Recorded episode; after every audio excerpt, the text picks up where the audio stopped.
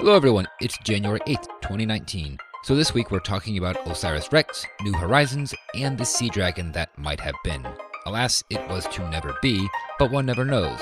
But I do know, right now, liftoff.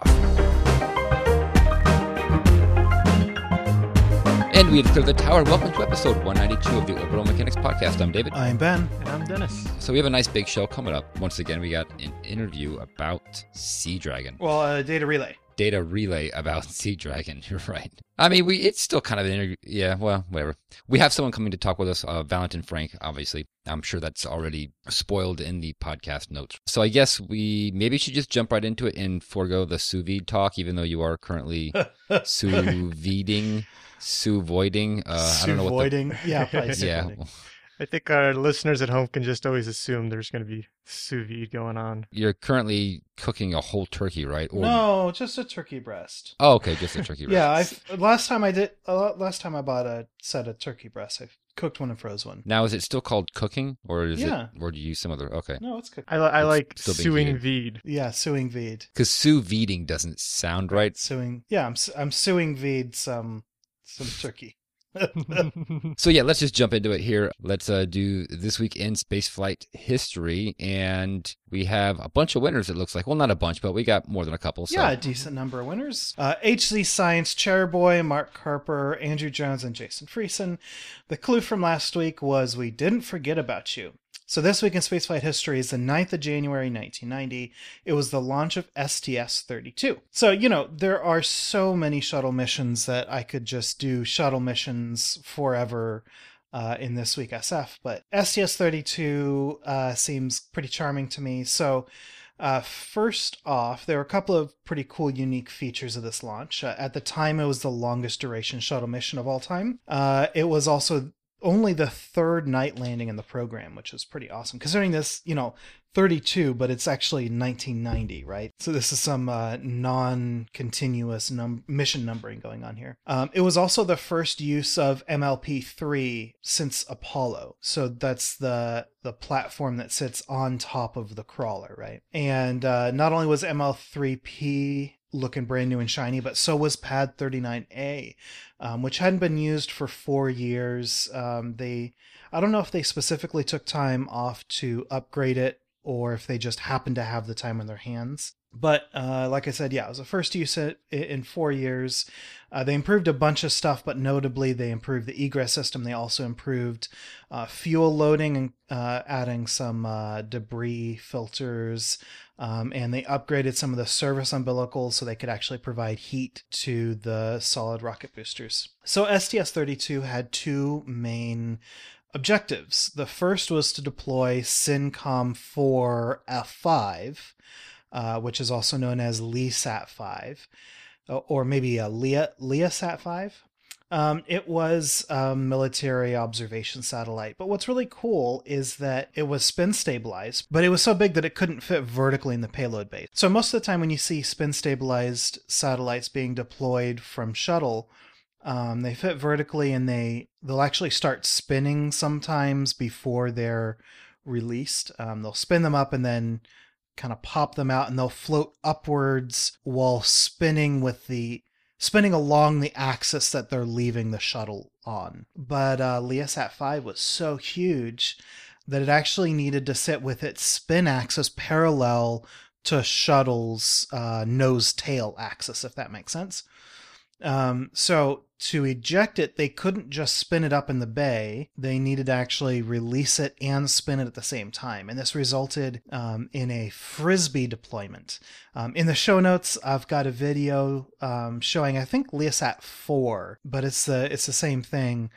Basically, they have one spring that not only spins it up but also ejects it from the bay, which is pretty cool. So it gets flung out like a Frisbee, and then the video that I linked also includes footage of it beginning its deployment, because the LeoSats had a spun up platform and a despun platform, and the despun platform was what actually talked down to space, and the spun up platform was what had the solar panels on it. So they kind of do a little bit of work preparing to de-spin the stabilized platform.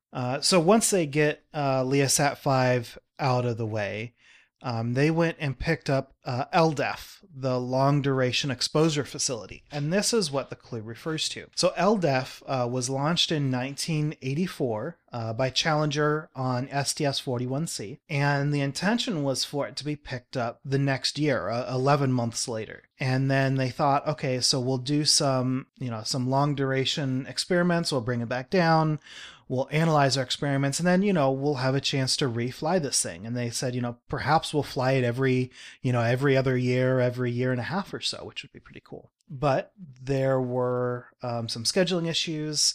And then the Challenger disaster happened, which presented even more scheduling issues. And LDEF basically got abandoned. It was on orbit for 69 months. And at one point, they actually didn't have a recovery date planned. They call it indefinite delay. And what's really cool is, so the reason that they ended up having to go get it is because its orbit decay, there was a period of solar activity that puffed up the upper atmosphere and basically began to deorbit this thing. And so when they went and picked it up, it was down to 325 kilometers. And so this thing is getting ready to fall out of the sky. But one of the really cool side effects of it being abandoned for so long, it's not only did we get really, really valuable long-term data on some of these exposure experiments, but also instead of reflying the vehicle, they actually considered the structure itself to be an experiment, and so they actually studied the vehicle, the chassis that all the experiments were mounted on. So I did a little bit of looking. I couldn't find any really good dimensions while I was doing the research for this, but suffice it to say, it's the size of a school bus. It's a 12-sided prism that almost completely takes up the interior of the payload bay in shuttle. This thing is really cool. So it's got 12 sides with, I think, 4 or 5. I think it actually varies. Number of experiments on each face, as well as experiments on each end. And it's intended to be as inert as possible. There are definitely moving parts, but the environment is supposed to be as clean as possible, as representative of low Earth orbit. So there was no propulsion, and they didn't even have solar arrays on this thing. And so there was no data downlinking.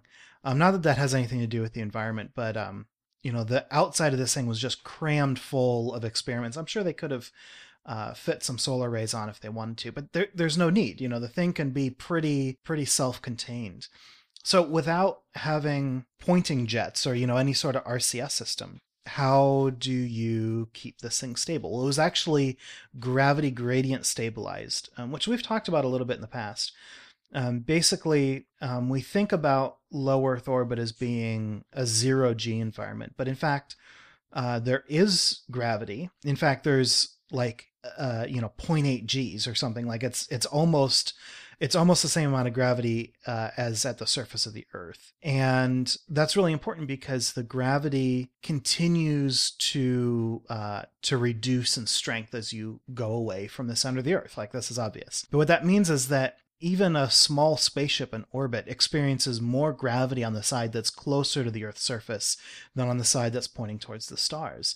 And so if you have a vehicle that's this big, right, it's long enough. It's got a high aspect ratio, so it's longer than it is wide. With this high aspect ratio, you can actually stick it pointing straight out from the Earth, and one end will experience more gravity and the other end will experience less gravity. And it's enough to actually keep it pointing away from the Earth. So not in an absolute orientation relative to the sun or relative to the stars, but an absolute orientation relative to the Earth's surface that's directly below it. It sounds like this is the same fundamental principle for why the moon's tidally locked. Yeah, that's exactly what it is. It's tidal locking.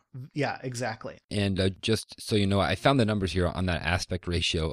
It's 9.1 meters by 4.3 meters. So cool. That's almost like 30 feet, yep. I think. Yeah. Super. Wow. I mean, it's a school bus. I was going to say, school buses. Literally yep. A school bus, yeah. So what's really cool is that not only did they entrust this thing to the, I'm trying to think of a poetic phrase, to the, the relentless fist of gravity or something like that. They also had some dampers inside, magnetic and also viscous dampers to help make sure that, you know, once they released it, there was going to be some movement. They wanted to make sure that it didn't get jostled out of the correct rotational period. So what experiments were on board? Well, mostly, as the name suggests, they were exposure experiments. And in fact, most of these were specifically getting ready for Space Station Liberty, which never got built, but basically turned into the International Space Station. If you're not familiar with Space Station Liberty, go look it up, because some of the photos are pretty cool, or some of the artistic renderings are pretty cool. Instead of having a single stack, it was a double stack space station, which is pretty cool. So there were materials, coatings, and thermal systems that were being tested. Power and spacecraft propulsion actually was tested. I don't know exactly what those experiments were, but it's the materials, not the mechanics. There were optical fibers and pure crystals, which were intended for use in electronics. There were full-blown electronics and optics. Actually, one of the optic experiments was really important because it showed a certain type of paint that was in common use in space at that time actually would off-gas in a weird way that would actually stain optic glass. And so, this particular experiment changed the way that we paint spacecraft. And then also, I'm a biology guy. They had tomato seeds and bacterial spores also being exposed. And the tomato seeds they distributed to school children. And so they did some experiments. It turns out that these space exposed seeds germinated faster and actually grew quicker than non-exposed seeds. It's pretty cool. Why would that be? I don't know. I have no idea. Also, the seeds actually ended up coming back to Earth more porous than they were when they left. Yeah, I really don't know. Obviously, seeds were not designed to go float around in a vacuum. Uh-huh. So maybe they thought that it was just a really long winter. Who knows? But you remember one of our winners was Chairboy, long friend of the show. He actually, oh gosh, I'm so jealous. He actually was gifted some of the tomato seeds from LDEF as a child, his family grew them in their garden. The hope was that we were going to get a bunch of mutations back. In fact, one of the news outlets actually kind of went crazy and said, oh, some of these could be poisonous. It's like, yeah, I mean, yeah, technically. But Chairboy and his family did not have any visual mutations. I'm sure they had non-visible mutations, but nothing that affected the phenotype in a noticeable way. Oh, so cool. That is wild. He says he doesn't have any photos, which I'm bummed about. So aside from exposure experiments, there are actually some low-G experiments. One I know had to do with crystal growth. I don't know what the other ones were. And then, like I said, there was no telemetry from the vehicle, no real pointing ability.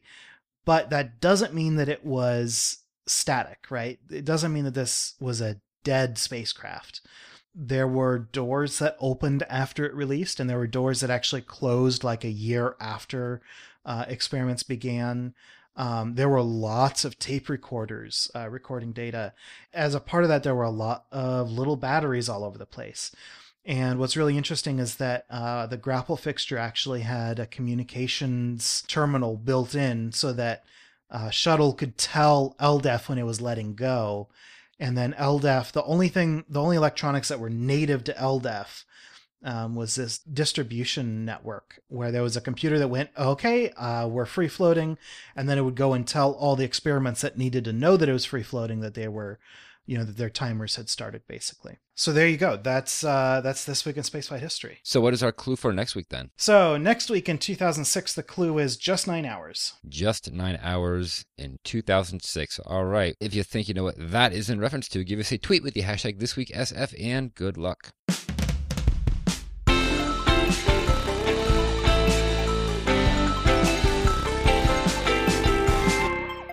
New Horizon rings in the new year.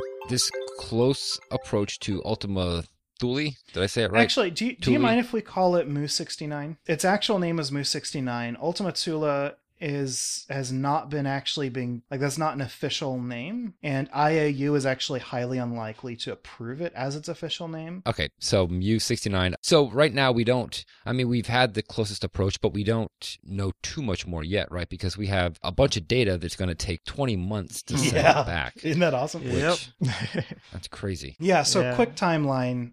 December 30th, I believe was the last trajectory adjustment, not a trajectory adjustment, but the timeline adjustment. They actually bumped it by like 2 seconds, you know, as we identified these orbits better and better and understood exactly how close the vehicle was to the Kuiper Belt object. You know, you can dial these things in, but 2 seconds seems like a heck of a lot of time when you're zipping past something this fast.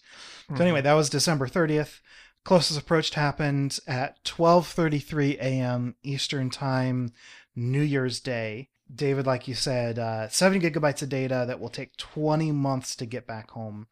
And then the first time we heard back from the spacecraft was at 10:29 a.m. Eastern Time. It was just a quick health burst, just like saying, hi, I'm alive, I'm healthy.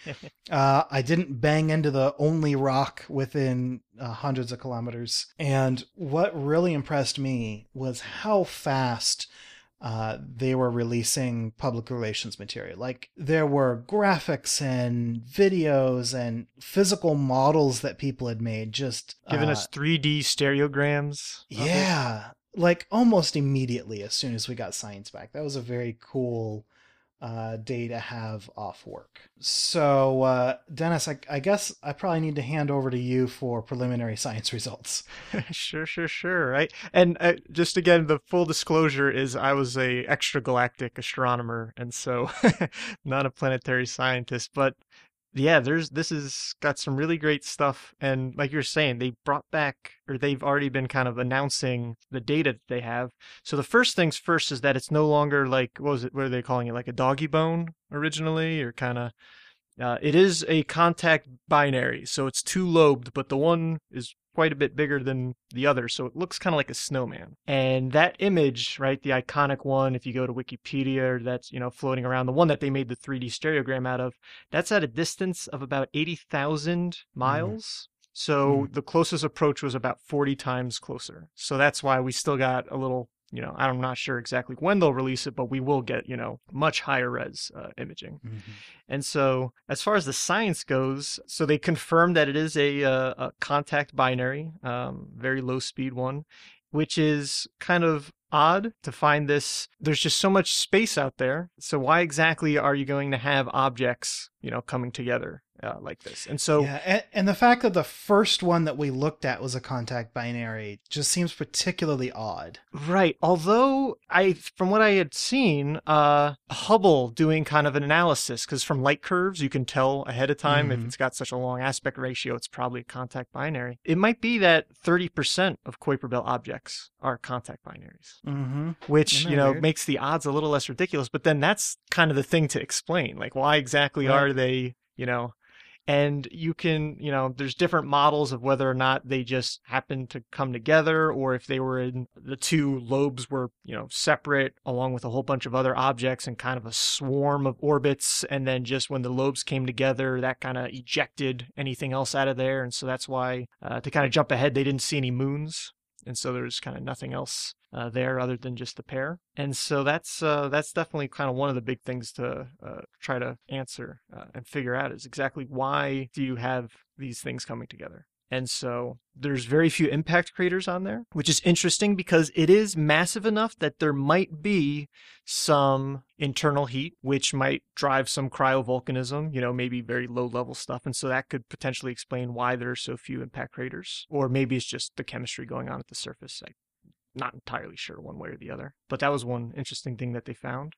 Very low albedo, like potting soil, right? So again, to kind of keep in mind, a lot of the images you see of it are very high exposure images. Otherwise, again, you're looking at something much, much darker. And just like, you know, Kuiper Belt objects are, they all tend to be kind of red. And sure enough, you know, they verified that it's got this very red color. Both lobes are the same color as far as they can measure.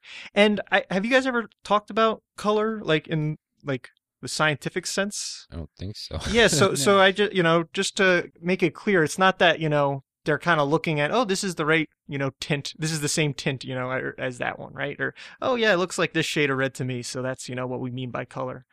Basically, you just do imaging in multiple filters, and then you just do ratio of how much flux there is coming in a bluer filter versus a redder filter. And then that's how you can actually make a quantitative measurement of color. And so when they say it's redder than this or it's not as red as that, that's comparing that to other objects. And so what's really neat, though, is that this red cast is likely due to tholins, which are formed by radiation, basically, you know, interacting with the molecules on the surface. And so tholins, these are they hydrocarbons? Yeah, it's really simple by hydrocarbons getting hammered by radiation, then turning into bigger hydrocarbons, right? Right. And so, yeah, so like Pluto and Charon that have that red tint to them. And so this is a similar thing going on out there. And so that, and it was something they actually predicted before they got there. They were saying, we're expecting this thing to have thiolins. What are they called? I've never actually heard it said. So I always just say tholins, but yeah. Yeah, I think it's tholins, yeah. But I mean, that would make sense for why we know that those give a red tint. And so this is an object that is, it's both similar and different than Pluto. It's a Kuiper Belt object, but it's much less massive. So having a low surface gravity might affect the surface chemistry. So that's going to be really cool to be able to directly compare what's going on Mu 69 with what we had seen going on Pluto. And forget the 20 months of just getting the data sent back to us, right? People are still publishing new data on what New Horizons has found from its Pluto flyby years ago, and they're going to continue to be doing that for years henceforth. And so we can expect the same thing coming from, you know, Mu 69, where we're going to be just seeing data, even once we get all the data back, people analyzing it, looking at it in new ways, doing comparative studies. There's just going to be a lot. And so that is a neat thing, though, like as far as filling out the parameter space. Now we've got a Kuiper Belt object that is much smaller than Pluto is. It's got a 15-hour rotation period, so relatively slow rotator. And what was really cool was there was a point where we knew it was a multiple of 15. We didn't know if it was 15 or 30, and then just from the light curve. I don't even think it was from like the early light curves. It was from very late light curves, because you know you'd think that you've been looking at this thing for so long, the light curve should really help tell you something, but it turns out that we were looking almost straight, or the rotation of axis points almost directly at the sun, so the light curve doesn't change. Right. It was like as bright as it was, and we're like, okay, we got a flat light curve. This is not helpful. So they ended up having to use like star occultations to even figure out, you know, what shape this thing was. Yeah, and so a couple other preliminary results, and I mean, you really got to appreciate, right? This just happened, and they're still able to kind of, you know, you start with the simple things. They're not going to start answering complex questions about what's going on, like, you know, surface chemistry.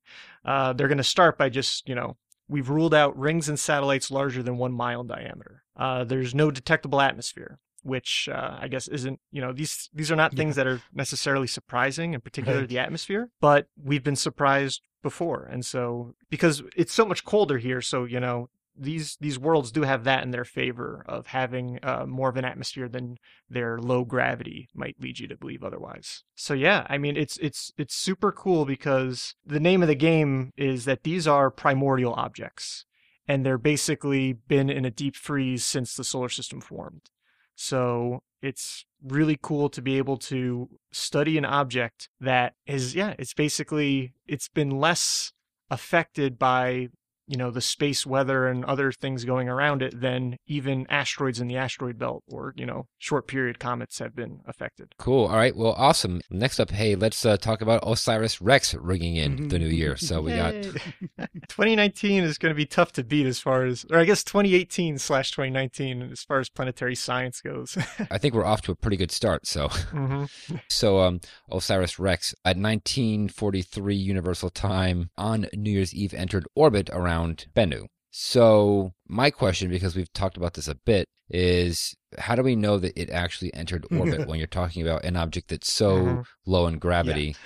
Yeah. So first off, let me say thank you to Andrew Levine.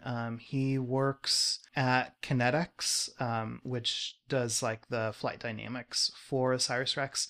And after we interviewed Richard Witherspoon, he got in touch, and we had a little bit of a back and forth, and This week he wrote us to give us kind of an update, and I thought it was interesting enough to use it to kind of drive this this article or this this news topic. So there will be a link in the show notes to a solarsystem.nasa blog post, but a lot of this is just coming straight from the horse's mouth. Sorry to call you a horse, Andrew. So there definitely was a point where we hit orbital insertion. That happened at 19:43 hours 55 seconds UTC on New Year's Eve. So that's why I'm calling it second New Year ringing in. So basically what happened was they performed the maneuver known as M3A. And I'll link to a PDF that's hosted on nasa.gov, but it was actually published. It's an article that was originally published back in 2017 at the International ESA Conference on GNC. So it's an ESA article that was published. And it was written by a bunch of people from Kinetics, basically. And so the article is just talking about here's how we're going to navigate once we get to asteroid Bennu.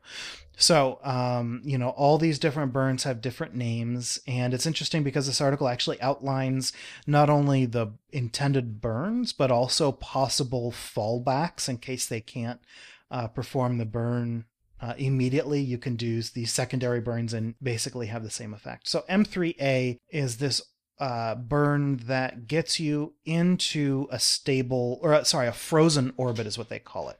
So originally they were going to be approaching Bennu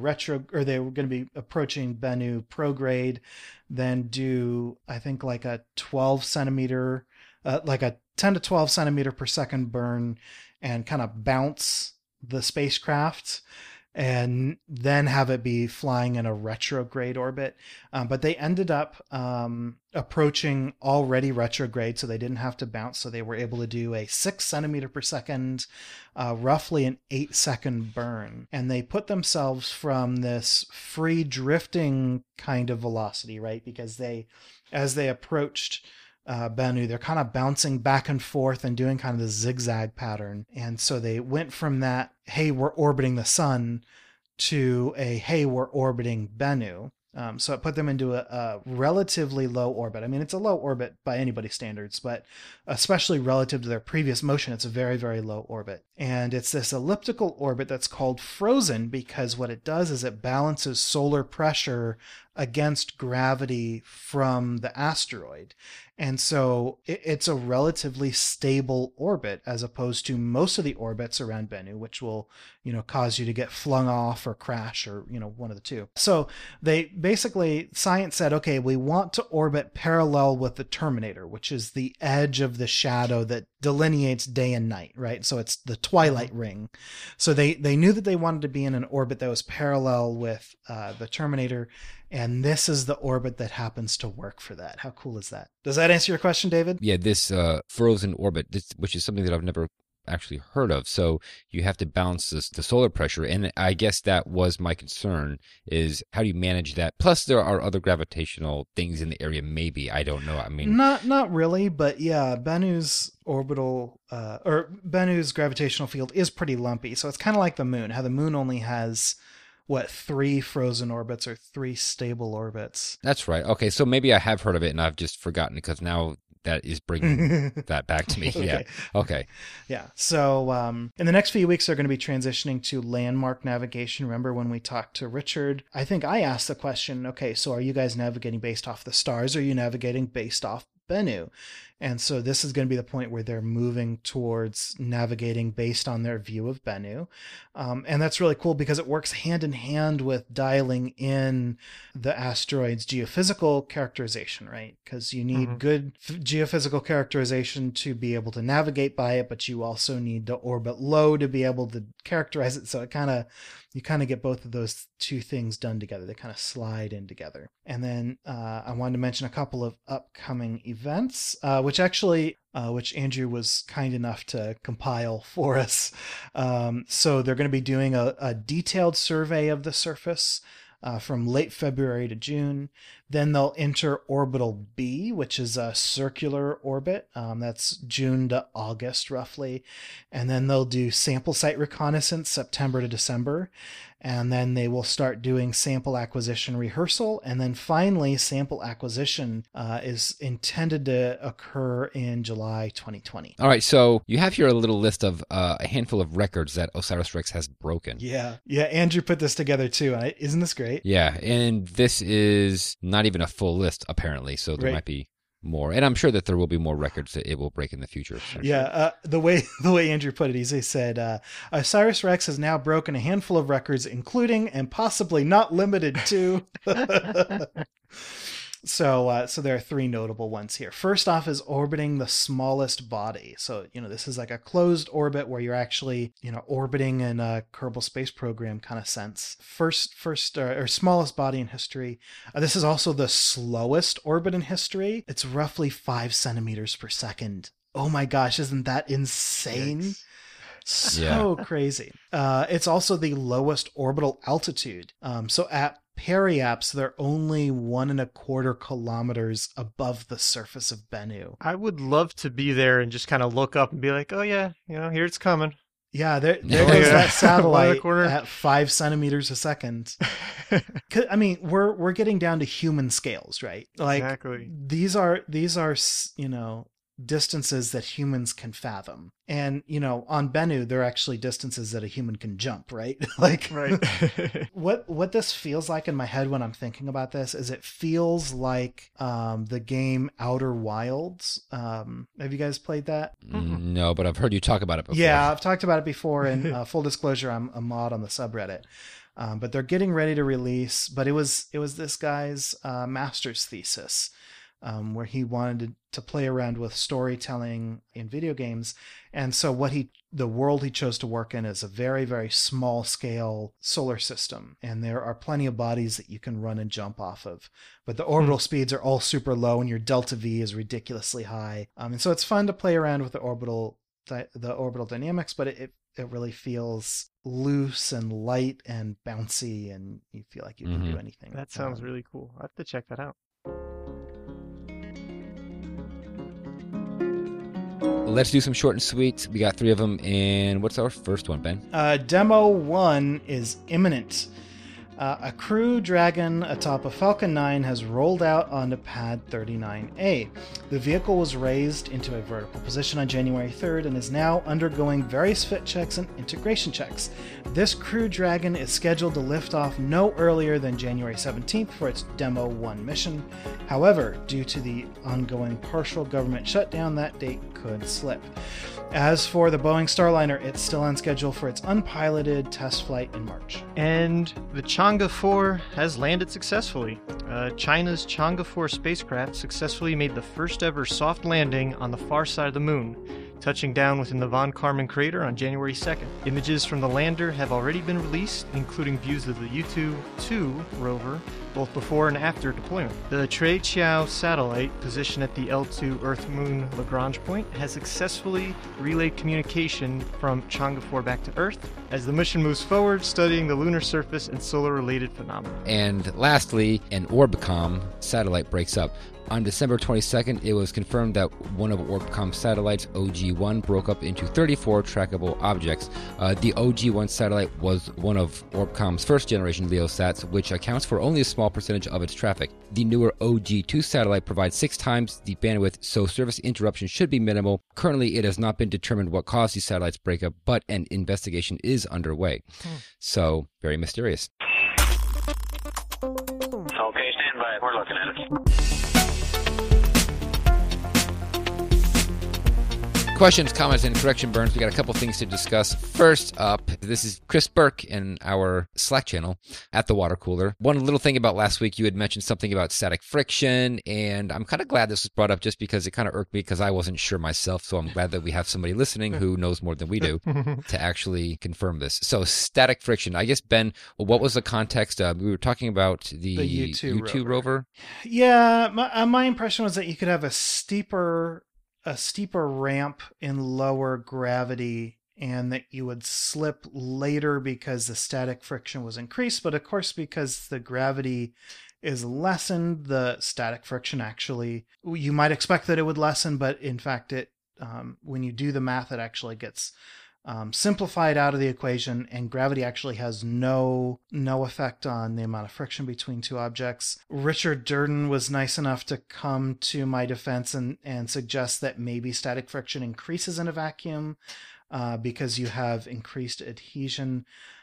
So we had a bunch of people going back, people smarter than me, going back and forth about the physics, and I'm just like, oh, okay, I was wrong. I can take that away from this.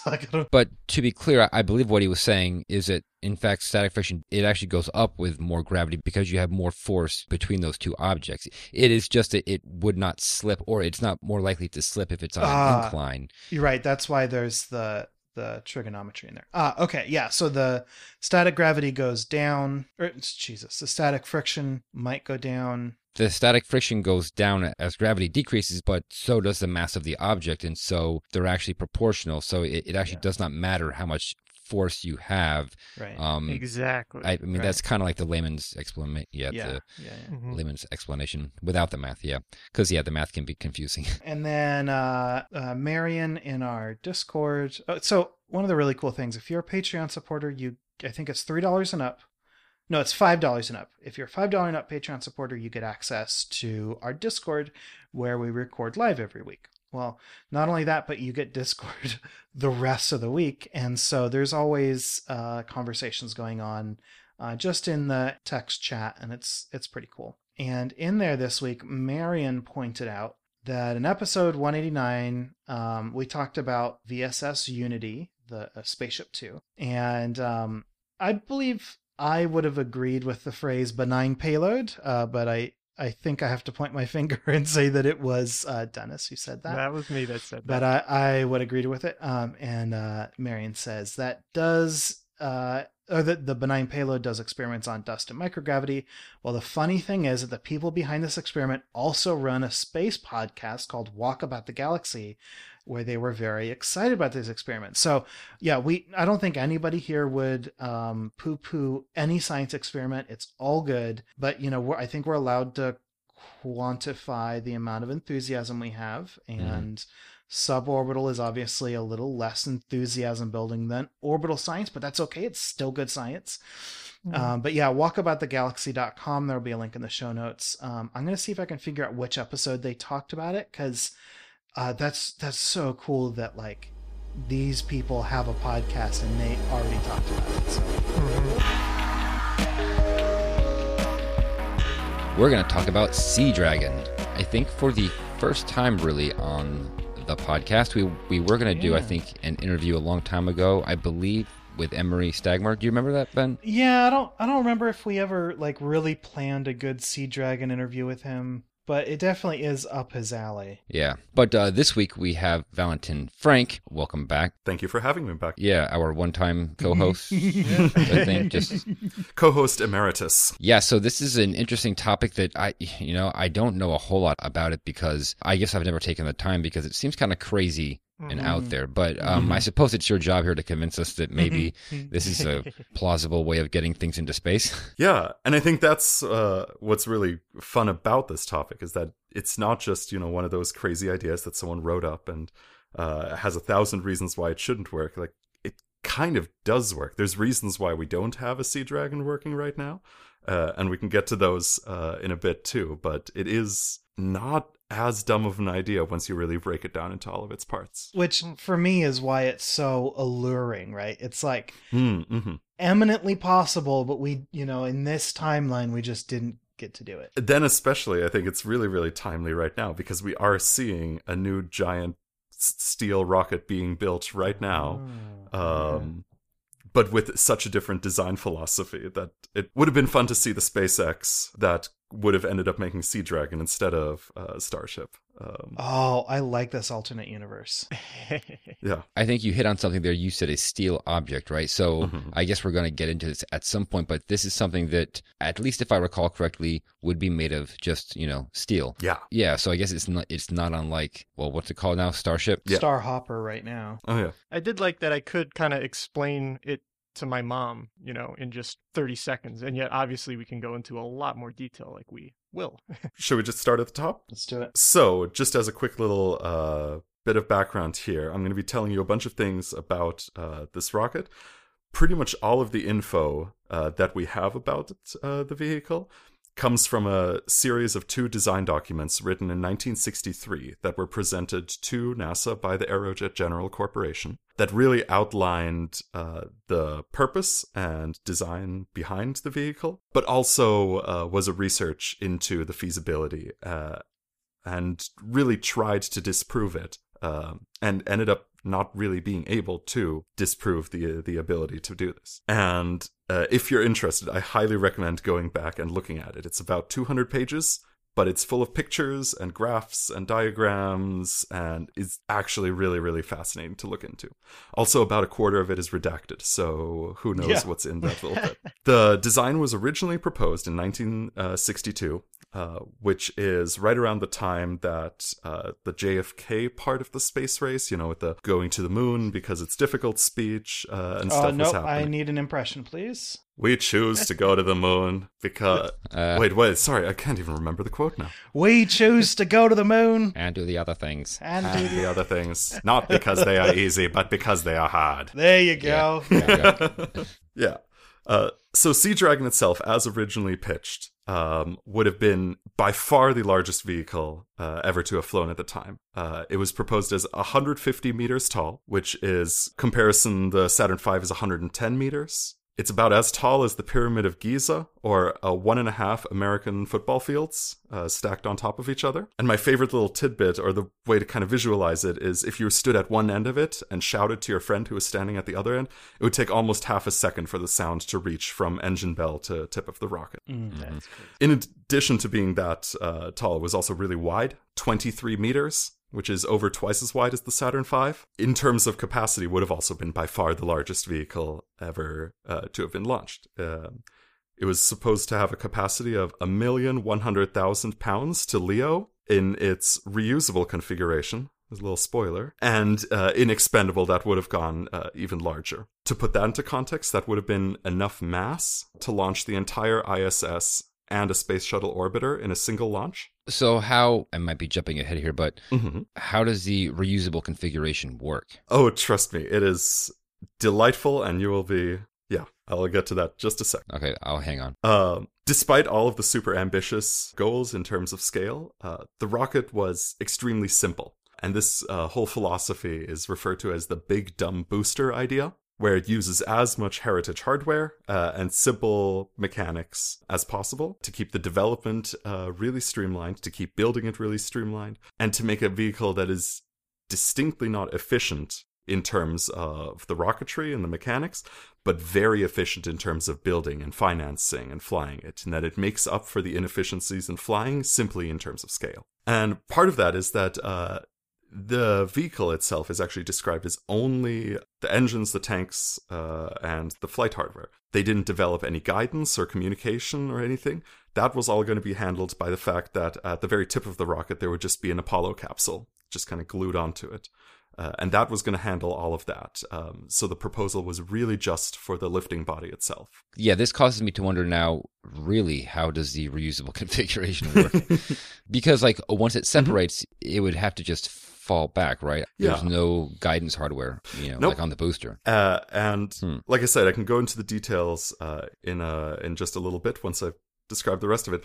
But part kind of follows the same ideas of being as simple and straightforward as possible. All the reusability, no propulsive landing, no anything. It was all about making something that you can basically just drop back to Earth, and that there's built in a way that it can survive that and just be fished out and used again. So it's a very, ULA calls their reusability with Vulcan smart reuse. This is the dumbest reuse there is. Yeah. So to break it down a little bit more, the Sea Dragon is a two-stage vehicle. The first stage alone would have had the mass of two entire Saturn V's put together. But instead of having a number of engines, even big ones like the F1, this vehicle was proposed to just have a single gigantic engine to power the entire first stage. This single engine would have had 36 million pounds of thrust. Once again, to compare, as a comparison, the Saturn V combined, all the engines would have had about 7 million. And this single engine would have been built in a completely pressure-fed system. No turbopumps, no anything. A simple, you have an oxygen tank, you have a fuel tank, and then you have an inert gas to pressurize the whole thing. It was proposed to be an RP-1 and LOX engine, although other fuels were investigated. This just seemed the easiest, and there's a couple specific reasons that'll come up in a little bit, too. It would have been one of the most inefficient rocket engines ever built as well. The specific impulse in a vacuum of this engine would have been somewhere between 200 and 240 seconds. Once again, as a comparison, the F1 engine on the Saturn V, which is also not a very efficient engine, has about 300 seconds of theoretical vacuum-specific impulse. And yeah, it would have just been an absolute monster of an engine. Sometimes you see the fact tossed around that the entire second stage of the Saturn V would have fit just within the engine bell of this single engine. But what that doesn't account for is that that's only the height. In terms of volume, you could have fit the entire Saturn V into that engine bell. Dang, that was going to be my kind of question, is just how big is this? Actual, just the engine itself. 23 meters wide.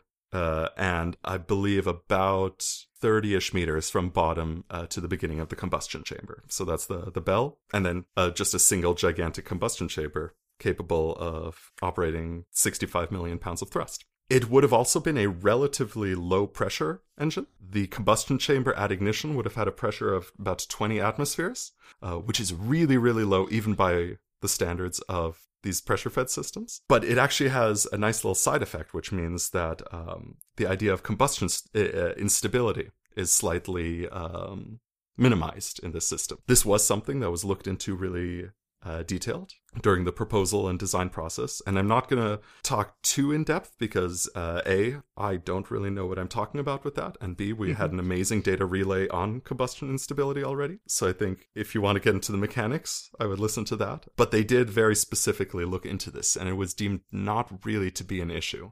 And that, quote, Sea Dragon thrust chamber will operate well outside the region of combustion instability. So I'm trying to figure out why it would have just one engine, because we're talking about one massive engine, right? Mm-hmm. So why not several smaller ones? Is that just for the sake of simplicity? Yeah, pretty much just to make it so that there's a minimum amount of plumbing in the rocket. You have one pipe going to the oxidizer tank, one pipe to the fuel tank, and that is it. Because the more engines you add there, that exponentially increases not only the complexity of the construction, but also the amount of expertise and technical knowledge that needs to go into building it. And in a bit, I'm also going to talk about the cost for this whole vehicle.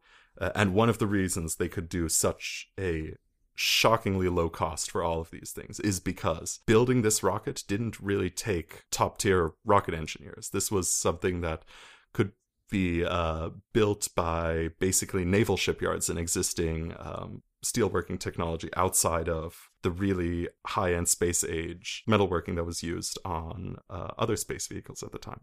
That is the horrifying massive first stage. Put on top of that is the somehow even more bizarre second stage. The second stage would have been a hydrolox stage, also a single gigantic engine, but as we know, vacuum engines, they like a little bit more of a nozzle. And the first stage nozzle was already the width of the entire rocket, 23 meters. So they did the only reasonable thing that you could expect and make an expanding engine bell so that they could go even wider than the width of this rocket. Hopefully Ben is going to post a link of a YouTube video that does an amazing animation of this. Oh yeah, I was already on my way. But and I highly recommend looking at it because I'm going to say it out loud and it's going to sound ridiculous, but this is actually what they were saying. But their plan was that the effectively the interstage between the first and second stage would unfurl like a set of flower petals and become the engine bell for the second stage. It would be almost 30 meters wide at the bottom of the engine bell, which again is 3 times the width of an entire Saturn V. That doesn't seem possible. Like, that sounds like adding complexity to me, you know? I have to say, this is the part of the design that me completely subjectively as a layperson has me the most skeptical, because it is the one part of this rocket that we really haven't seen anyone else ever do.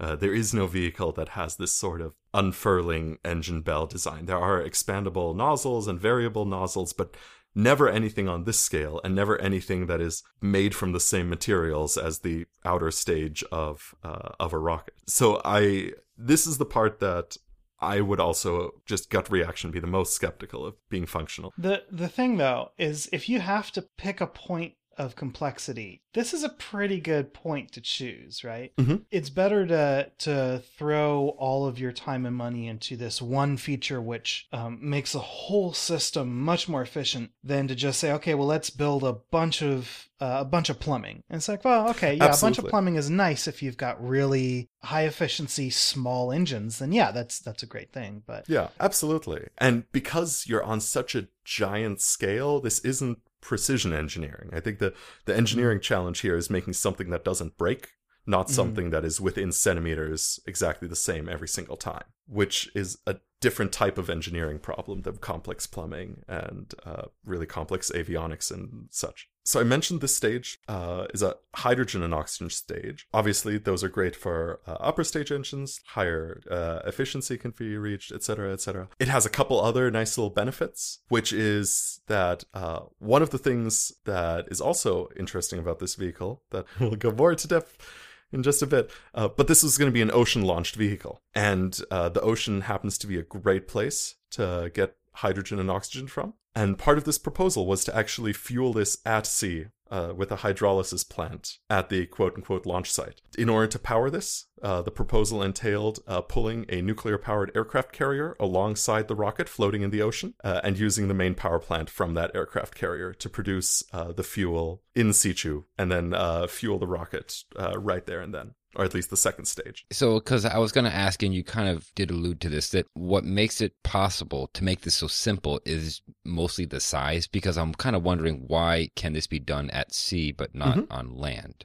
And it's just that the sea allows for a larger size vehicle, and the size is what allows for a simpler vehicle. Is that kind of like how you'd see it? So the reason it was launched in the ocean is for a couple of reasons. One of the primary ones right off the bat is simply that if you were to put this rocket on a land launch pad, it would completely destroy anything nearby. To give you an idea of the amount of energy that this gigantic first stage engine would have produced, the sound in the immediate proximity of the first stage would have been about 185 decibels. But you have to remember, decibels are a logarithmic scale. So every 10 steps in that is an order of magnitude. The maximum loudness that any acoustic energy can be before it becomes a shockwave instead of a sound is 194. It is very, very close to that. The sound of this rocket launch at 10 to 15 miles away would have been about as loud as a shotgun going off next to your ear at 10 to 15 miles. The raw amount of energy here at the launch pad itself is way beyond the capacity of any launch pad. It would have left a crater wherever it was. So the underwater launch the ocean launch is the only place on the surface where we can release that much energy and not cause rampant destruction just from the launch itself. In addition to that, let's be honest, yeah. This is going to fuck up a whale. Like, in addition to, the rampant destruction of potential launch facilities, it's also for the sake of the vehicle itself. All of those vibrations, all of that energy, if it were on land, a lot of that would end up going into the vehicle itself. And very likely it would have been an impossible challenge to make a vehicle strong enough to withstand all of those vibrations, all of that force. So in the ocean, it's as much for the vehicle's sake as for the poor launch facility. Were there studies on how this would affect sea life? Because obviously, back in the 60s or whatever, this, we weren't really too terribly concerned about the ocean in ways that we are today. I, of course, can't speak in general. In the design document proposed here, there was no mention of it at all. It was mentioned how destructive it would be to, like, life on land if it had been there. But no, it was, to my knowledge, it was not really looked into the effects on the ocean. And honestly, I don't have a good sense of how destructive it would have been, or how effective being underwater would have been at absorbing. Well, yeah, like, the thing is that, like, what we're talking about here is how well that acoustic energy is transferred into the water. Because once it's in the water, it will go, you know, much longer distances than it would have in the air. It's just how much of it you actually can dump into the water. And, you know, we know that constant sound pollution really does, you know, damage whales and other animals that rely on sonar and hearing. But, you know, I wonder how big of a deal, you know, a ridiculously loud explosion, you know, maybe twice a year once it's really going up, you know? Yeah. No, it's a good point. And I think even more of a good point if you hear where they proposed to launch it, which was off the coast of California, somewhere in the area between Santa Barbara and Vandenberg, which is definitely an area that does have a large amount of sea life and people on the coasts. So yeah, it's an interesting thought. And at the very least, in this design proposal, it wasn't something that was really addressed. So in this alternate universe where SpaceX built Sea Dragon instead of Starship, there would be undoubtedly a Twitter account called Wayward Whale instead of probably. Yeah, I guess low-level whale activity instead of high-level wind activity. Right, yep. Yeah. Also, the actual launch operations in terms of bringing the rocket out to sea and fueling it and then preparing for launch is about a 3-day process. It's not like a really quick, like, suddenly you go out and then you have to, like, hope there's no whale there and then launch. It is a fairly extensive set of operations, with a large number of support boats. After all, like, possibly even an aircraft carrier. So it definitely doesn't seem infeasible to have that part of launch operations. Speaking of, just to give you an idea of how these pre-launch operations would have looked like, the vehicle would have been built horizontally in a dock, and then towed out to sea by a series of tugboats and barges. At the business end of the rocket, part of the construction process would have been the attachment of a series of ballast tanks that would have been mounted straight onto the bell. Once in position and fully fueled, these ballast tanks would start to fill and drag the engine bell down until the entire vehicle is vertical. One thing that you might think would be a problem in this is, you know, waves and tides and sea motion, but this actually doesn't really affect objects on this large of a scale. And this is actually a phenomenon that is fairly well studied across, you know, building oil rigs and ships and everything. We really understand how floating objects in various configurations do interact with that. And that was deemed not really to be a problem. And then from that vertical configuration, probably sticking about 2/3 out of the water, 1/3 under the water is where it would launch from. And in that moment, detach from the ballast tanks underneath. And again, it sounds kind of silly, but this exact kind of launch configuration and set of launch procedures is something that we've actually done before with a much, much smaller rocket called the CB, as in C like ocean, B like the little insect, which was a kind of a proof of concept vehicle that was launched twice in 1961 and launched in the exact same way. It was tugged horizontally out to sea, had ballast tanks on the bottom, they filled, it went vertical, and then launched out of the water. Okay, so you have the engine igniting underwater, right? Like, it's actually flooded with water. That also seems rather risky and, like, adding complexity, or at least, you know, like adding the complexity of trying to mitigate whatever problem you would have doing so. Yeah. So how well is that understood? So they saw two main problems with the underwater ignition and launch. The first is the effect that the water themselves have on the materials, you know, the metals. Salt water is notoriously corrosive. It's one of the reasons why we don't really reuse things that landed in the water in terms of, you know, engine bells and such. They claimed that using corrosion-resistant steel would have been enough to avoid corrosion problems. And other than that, just waterproofing the electrical systems, etc.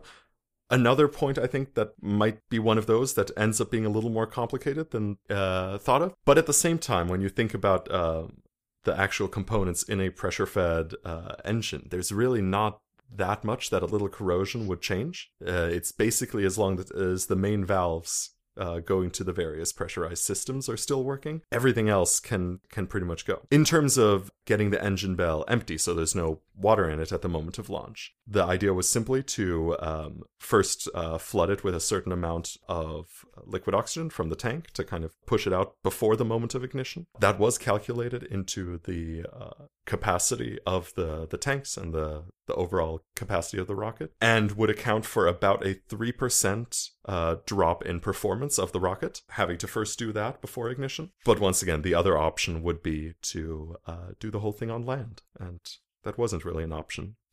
So that was simply an inefficiency that they were okay doing, and using some of their oxidizer to forcibly empty the combustion chamber and engine bell before ignition. So they flood it with oxygen, and then they ignite, and that's like not a problem?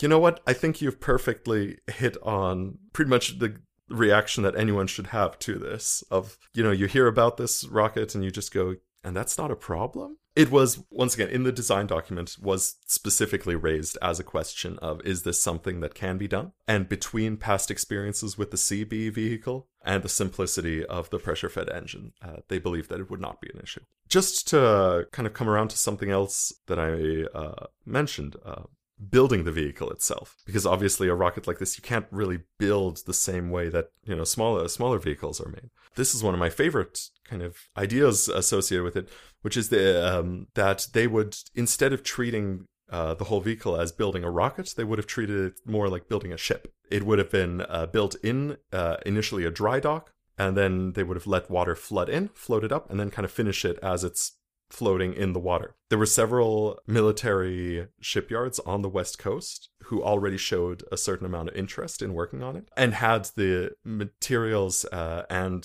construction techniques already available to make this. The rocket itself would have been built out of 300 series maraging steel. Not sure if I'm pronouncing that word right, but it's the same type of steel that's used in deep-sea submarines. And actually, the construction of the vehicle would have been rather similar to building a submarine, initially at least, in terms of the welding process and everything. If that sounds like a strange substance to make that out of, it's actually the same type of metal that a lot of SRBs are built from as well. So it's not unheard of for that to be used as a flight article. One of the kind of funny little details about this is with a 23-meter wide vehicle that was floating in the water and was completely empty, it would float very, very high up in the water, and it's very difficult to reach the top of it. So they outlined a specific set of steps that they would use to construct it, which would involve first making a semicircle, you know, the one half of the rocket, and then just slowly rolling it like a spit roast in the water, and completing the second half of it as they're going around the vehicle like that. The majority of the rocket would be built like that, including the two main engines. But of course, there's still eventually, between electrical components and the parts needed to integrate the Apollo spacecraft and other components, it would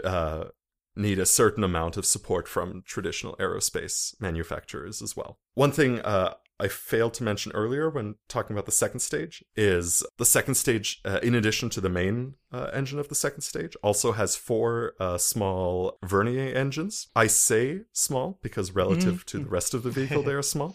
They are actually massive. The engine bells of these could have fit an Apollo spacecraft in and of themselves, but they were, relative to the vehicle, small enough that they didn't really affect thrust. They were really just for controlling the second stage attitude control and roll control for both stages. And these would be more traditional engines that would be built by a more traditional aerospace manufacturer. Still pressure fed, though. It's still good. It takes from the same tank, still the same principles. Now, are these the engines that are mounted on the side of the vehicle? Because I'm looking at a little animation here. Yes. I mean, they're kind of high up along the body, right? Which is different. Yeah, they when the rocket initially launches, they would be pretty high up. They're, you know, right about the middle. But once the first stage drops away, they would be pretty much right at the bottom of the second stage, and then it looks a little more proportional. And they really only affected the second stage. The first stage bell would be fully gimbaled and could provide its own attitude control. And once you start dealing with forces that large, these four little engines would really affect it. So they were ignited at the beginning of the launch, but really did not affect the vehicle until second stage flight. So that was going to be a question I had, because it seemed like once the ballast tanks come off, I guess not enough time passes for, you know, once the main, the first stage fires, that, like, you know, it'll tip a little bit. But I was wondering if the Vernier engines kind of stabilize it in that maybe, you know, second or I don't know how long, how much time there is after the ballast tanks come off, but before the first stage fires. So the exact sequence of this isn't described clearly in the design document. So I'm trusting that video animation that we mentioned earlier. In that one, it looks as though the release from the ballast tank happens after the ignition of the first stage, in very close succession, but that the first stage, perhaps even just the force of igniting the first stage, kind of blows off the ballast tanks. Since the little Vernier engines would be underwater at the moment of launch, I would be curious to know how much, if that gave them a little more control, because they were pushing against something more solid than just air. But my gut reaction would be to say that just the thrust they create is such a small deal in the scale of the entire system that they wouldn't have much of an effect unless something was going wrong. But they are there to provide roll control for the first stage, right? Because it just has one big engine. Yes, assumably.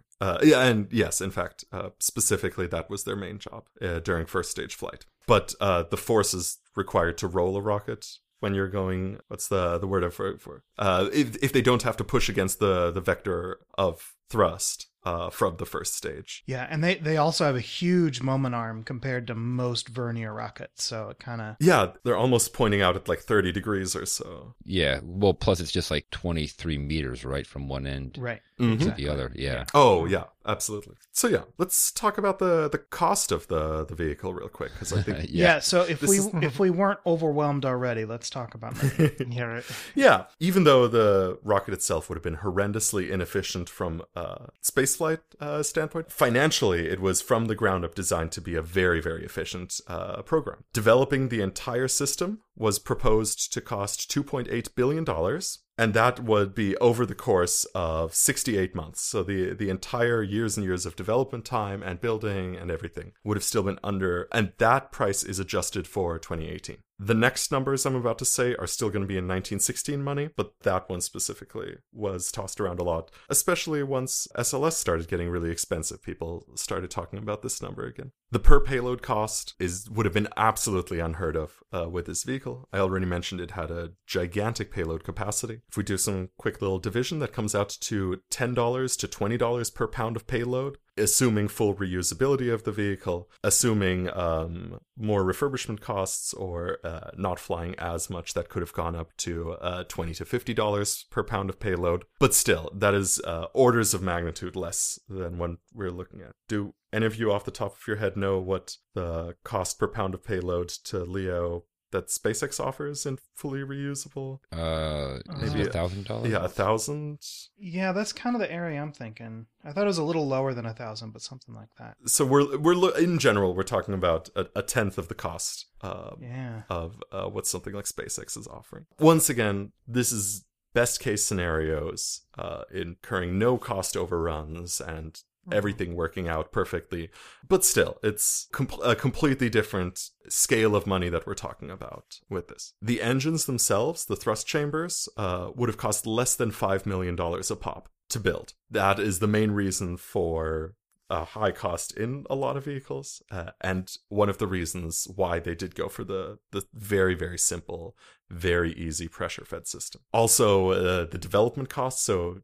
research and development and labor and testing costs would have been very, very negligible and compared to other vehicles being developed at the time, leaving the overall program cost down as well as the individual launch cost. And then lastly, the other huge cost-saving measures is actually because of the sea launch. Even though it has its own set of difficulties and complexities, it is a much, much cheaper way to launch if you don't have to have all the backup facilities and all of the ground support needed for a traditional land-based launch. And like, you know, this isn't something they considered, I don't believe, but like technically, you don't even have to have permission of any governments, you know? Like, if you go out far enough. Yeah, so they were proposing launching about 3 miles from shore, which I don't think is international waters yet. No. No, but definitely not. At this point, they are dreaming big enough that I think they could get away with whatever they wanted. So we've been kind of dancing around the topic of reuse, but let me go a little more into detail because David was very, very interested. Yeah. So the reuse would only involve the first stage. The second stage would not be reused. The idea was to simply drop it off and then use an inflatable drag skirt to slow it down enough that it could survive the impact with the water. Sounds a little ridiculous, but remember, if you have a rocket that is from top to bottom made of really thick, solid steel without any delicate plumbing or piping, very, very little in terms of delicate electronics, it can come down pretty fast and still be in an acceptable state to refurbish. Specifically, their impact velocity, they said if it was under 300 meters per second, that was within the margin of potentially reusing. But they did acknowledge that they wouldn't quite know until they could actually test this, because the type of aerodynamics, the type of re-entry dynamics have never been done for an object in this size. So 300 meters per second is really fast. Oh, yeah. And water is real hard at that speed. Yeah. Well, I mean, so 300 meters per second is close to the speed of sound at sea level, right? Like, this is, like, faster than most airliners fly. This is about as fast as it went up. Well, I mean, significantly faster at the point of impact. Oh, yeah. That's insane that they thought, they're like, yeah, you know, we're not sure, but we're thinking somewhere in the range of 300 meters per second. Like, that's insane. Yeah, if they had not, you know, put any type of aerodynamic braking or anything on it, it would have figured roughly that the terminal velocity of the stage would still be quite a bit higher than that. Yeah, I mean, it's like a rock. Yeah. The other nice thing is about the inflatable drag skirt is that it potentially could have also helped with the impact itself, you know, be a sort of fun little airbag, but even though it's on the wrong side of the leading edge. So yeah, the idea would be, would it be could they make a sort of thing that wraps around, kind of like a donut? They also acknowledged that this would not just be a fish it out of the water, refuel it, launch it again. There would be a certain amount of refurbishment, and potentially specifically on the engine bell itself. They were pretty confident that the main tanks and core of the stage would be fine, but that the engine bell itself might need significant refurbishment on future flights. They did look into using a parachute instead, but due to the devilish nature of numbers, these numbers start getting exponential really, really quick, and the diameter of a parachute large enough to safely float the stage down would have been as wide as the Burj Khalifa is tall, so that idea was scrapped. Overall, this was something that the actual NASA panels responsible for addressing this were a little skeptical about. They definitely said that reusing the vehicle would not be in the first stage of its development, that if they were to go ahead and build it, they would first focus on making a functional flying vehicle that met its goals, both in terms of cost and capacity, and that reuse would be added into it in like a Sea Dragon Block 2 type of deal in our alternate SpaceX universe. One thing, when reading up on this, Ben mentioned to me the idea of why didn't they look into propulsive reuse? The idea, or propulsive landing for reuse. Because the idea isn't new. The idea is as old as the idea of engines. But there are a couple specific reasons. First of all, the mass fraction of the vehicle itself, because it is a very thick, solid steel vehicle, is much, much worse than other propulsive landing vehicles currently. That is to say, the percentage of the vehicle that is fuel and therefore goes away once you have to land is a much smaller percentage of the vehicle than, say, something that is made for landing, like the first stage of a Falcon 9. Therefore, you need a much, much larger amount of thrust in order to make that landing hypothetically work. Secondly, the gimballing on the single main engine, while it did have that ability, was fairly limited. They did not give specific numbers in the design document, which I thought was a little strange. But if you look at the detailed diagrams, it doesn't look like the type of engine that lends itself to as much movement as you see with the Merlin 1D and other engines built for this. Third, a pressure-fed engine isn't necessarily great at throttling. Yes, you can, you know, turn the valves open and closed a little bit, but the changes in chamber pressure, the changes in flow stability really don't agree with the design of the engine overall, and the fact that they only have a single engine. It's not as though they can just shut off half the engines and land on partial And then the last, and I think main reason why they never really looked into it is because I just don't feel like it goes with their philosophy for the entire vehicle. When we're talking about a big dumb booster, having something that can, you know, steer itself and then propulsively land itself and do these things that have never been done before wasn't really what they were going for. And so if they did, let's say in their alternate reality, they had an alternate reality where they made a really smart version of it that could be more propulsively reusable and all those extra things, it would be BFR and it would be closer to that, but it just wasn't the type of vehicle that they were looking to build. Yeah, I think that's the best answer. And when I asked that question, I knew that was the answer, but I assume that was a wink wink question, but it is important because I think a lot of what is so ridiculous about this vehicle is good to look at through the lens of like how things have developed instead. And kind of on that note, I'd love to talk really quickly about why we don't have a Sea Dragon in this slightly less exciting reality that we live in. First of all, we do have rockets that not only are really high capacity, but do completely eclipse the Sea Dragon in terms of efficiency and flexibility. The Sea Dragon was not really built to be the type of rocket that can be further developed and made smarter and better and adapted to different types of missions. It really just was a large payload capacity that it could throw up there, but it wasn't really able to be a more flexible vehicle the way something like Starship or New Glenn is looking to be. And then with that giant capacity, we don't really have anything that can be launched. I mentioned you could launch the entire mass of the ISS. To put it in different words, you could launch 169 James Webb Space Telescopes in one launch. We just don't have a concept for space vehicles that are this big, other than the ISS. And that is a really special case because it was built in so many pieces and isn't the type of thing that could have been launched in a single. So yeah, we don't have the idea of things that are this large in mass, but also this dense that it can be launched in a single piece instead of assembled in orbit. The only idea would be interplanetary or deep space missions that take advantage and are kind of built with this type of launch capacity in mind. But that's just the thing. It's never really the launch vehicles that create a niche and then the payloads that then fill that niche. It's usually the other way around, where payloads and missions and ideas are proposed, and then the launch market comes in to fill that void and make it happen. So there just wasn't and still isn't room for a vehicle that doesn't have anything to launch. The whole problem is there's just no real good use case. But for something like an interplanetary mission, I really would like to see this launch something like that, just because you could have something like even better than, you know, say the BFR. You could have more room and more capability. You just need something to get it into orbit, and this could do that. And so I would kind of like to see somebody develop a massive spaceship, you know, that basically just needs to be gotten off the Earth, and then here comes Sea Dragon that says, hey, we can do that for you. That would be awesome. Absolutely. I think one thing that would be wild if you did have this would be space telescopes. Right? Rather than have to have some kind of foldable mirrors type thing you're doing with JWST, just go and send a